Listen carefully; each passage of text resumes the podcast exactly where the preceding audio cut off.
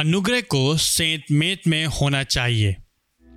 तेरे पास क्या है जो तुझे नहीं मिला? यदि वह तुझे मिला है तो फिर घमंड क्यों करता है? मानो तुझे नहीं मिला। पहला कुरंथियों चार, सात। उद्धार को एक घर के रूप में चित्रित करें, जिसमें आप रहते हैं। यह आपको सुरक्षा प्रदान करता है। ये खाने पीने की वस्तुओं से भरा हुआ है, जो सदा के लिए रहेगा। यह ना कभी सड़ता है और ना ही टूटता है। इसके झरोके सर्व संतोषजनक महिमा के परिदृश्यों पे खुलते हैं।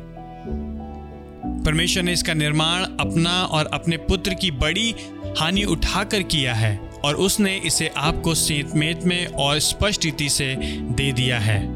इस क्रय के अनुबंध को एक नई वाचा कहा जाता है। इसका प्रतिबंध इस प्रकार से है।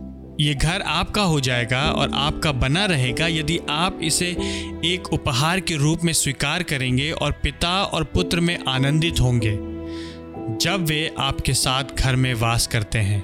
आप पराय देवताओं को आश्रय देकर या अपने हृदय को उससे हटाकर अन्य धन की ओर लगाकर परमेश्वर के घर की निंदा नहीं कर सकते हैं। परंतु आप इस घर में परमेश्वर की संगति में अपनी संतुष्टि को पाएँगे।